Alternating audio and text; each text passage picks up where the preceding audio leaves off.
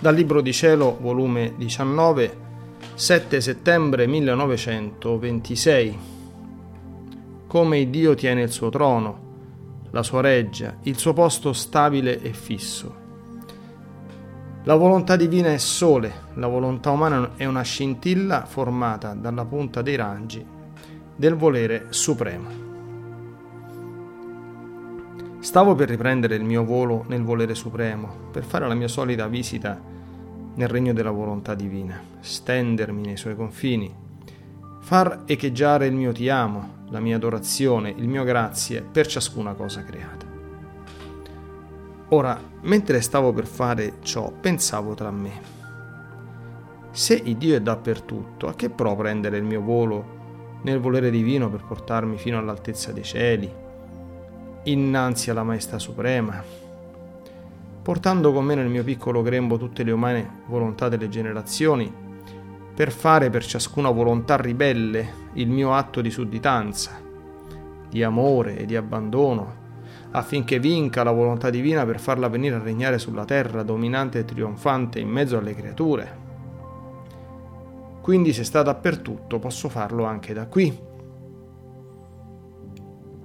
Mentre ciò pensavo, il mio dolce Gesù, muovendosi nel mio interno, mi ha detto, Figlia mia, guarda il sole. La sua luce scende e riempie tutta la terra, ma il sole sta sempre lassù, sotto la volta del cielo, con tutta maestà nella sua sfera, padroneggiando e dominando tutti e tutto con la sua luce. Ma mentre non scende nel basso, dà gli stessi effetti comunica gli stessi beni per mezzo dei suoi raggi, come se scendesse esso stesso dall'altezza della sua sfera. Molto più che se il Sole scendesse dalla sua altezza, la Terra, essendo molto più piccola, e le creature incapaci di sostenere una luce così grande, scendendo, divamperebbe ed eclisserebbe tutto con la sua luce e col suo calore.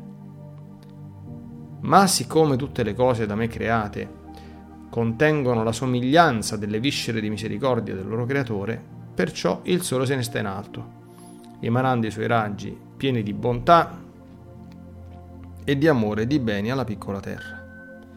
Ora, se ciò fa il sole, immagine della vera luce del sole divino, molto più il Dio, vero sole di luce, di giustizia e di amore, la mia maestà non si muove dall'altezza del suo trono, ma è sempre ferma e stabile nel suo posto, nella sua reggia celeste, e più che sole emana i suoi interminabili raggi, i quali portano i suoi effetti, i suoi beni e comunica la sua stessa vita, come se scendesse a chi vuole riceverla. Quindi ciò che non fa con lo scendere in persona, lo fa con la emanazione dei suoi interminabili raggi, bilocandosi in essi per dare la sua vita e i suoi beni alle umane generazioni. Ora, figlia mia, per la tua condizione di creatura, per il tuo ufficio della missione del Fiat Supremo, spetta a te salire quegli stessi raggi che emana la Maestà Suprema per portarti innanzi ad essa per compiere il tuo ufficio nel seno del Sole Eterno, gettandoti nel principio donde ne uscisti, per prendere quanto a creatura è possibile la pienezza della mia volontà per conoscerla e manifestarla agli altri. Ora tu devi sapere quali sono i vincoli di immedesimazione tra volontà umana e divina. E perciò amo tanto e voglio con diritto di creazione, di paternità, d'amore e di giustizia, che la volontà umana ceda il posto alla mia e gettandosi come un piccolo bambino nelle sue braccia, si faccia da essa sorreggere, nutrire e dominare. L'ente supremo nel creare l'uomo fece uscire in campo la mia volontà, sebbene tutti i nostri attributi vi concorsero come conseguenze naturalmente. Ma il supremo volere fu come atto primo, che prendeva a petto suo la vita di tutta la creazione, compreso l'uomo, e perciò si faceva vita di tutti, dominando tutto, facendo tutto suo, perché tutto da essa era uscito. Di giustizia, quindi, tutto doveva essere suo. La mia volontà, più che sole, emanò i suoi raggi e con la punta di questi raggi, animando la natura umana, formava la volontà della creatura. Vedi dunque che cosa è la volontà nelle umane generazioni? Tante molteplici punte di raggi, che erano come tante scintille nelle creature per formare la volontà in loro, ma però senza distaccare queste scintille dal raggio che spiccava dal centro del sole del volere supremo. Sicché tutte le umane generazioni girano intorno a questo sole, perché ciascuna creatura contiene la punta d'un raggio di questo sole eterno della mia volontà.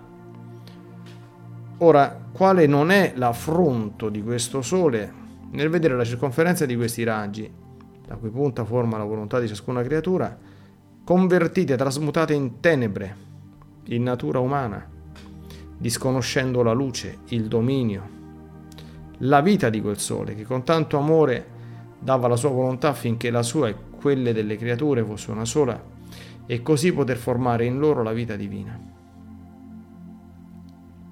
Ci può essere vincolo più forte, più stabile e che non può disunirsi fra il centro del sole e i suoi raggi.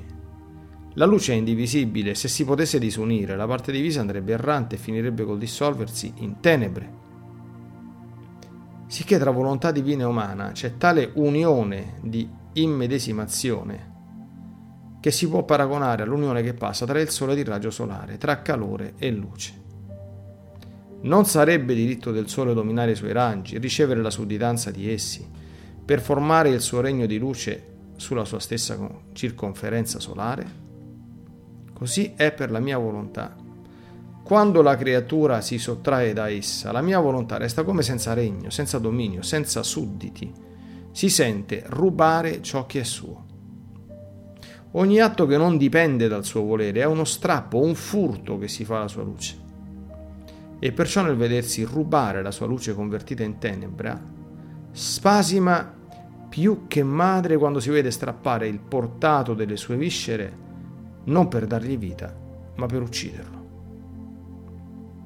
Sicché le perdite che fa la mia volontà quando la creatura non sta unita al suo centro e non vive nel volere della sua luce, sono perdite divine e di valore infinito.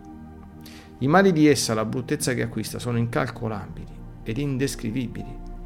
La mia volontà resta senza regno nelle creature ed esse restano spogliate, senza eredità, senza diritto di beni, di sorte. Perciò non esiste altra cosa più importante, più grande, che metterà l'equilibrio, l'ordine, l'armonia, la somiglianza tra creatore e creature, se non che la mia volontà. Perciò voglio far conoscere che cos'è il volere divino e l'umano, affinché ci rappacifichiamo ed essa acquisti il suo regno e alle creature vengano restituiti i beni perduti.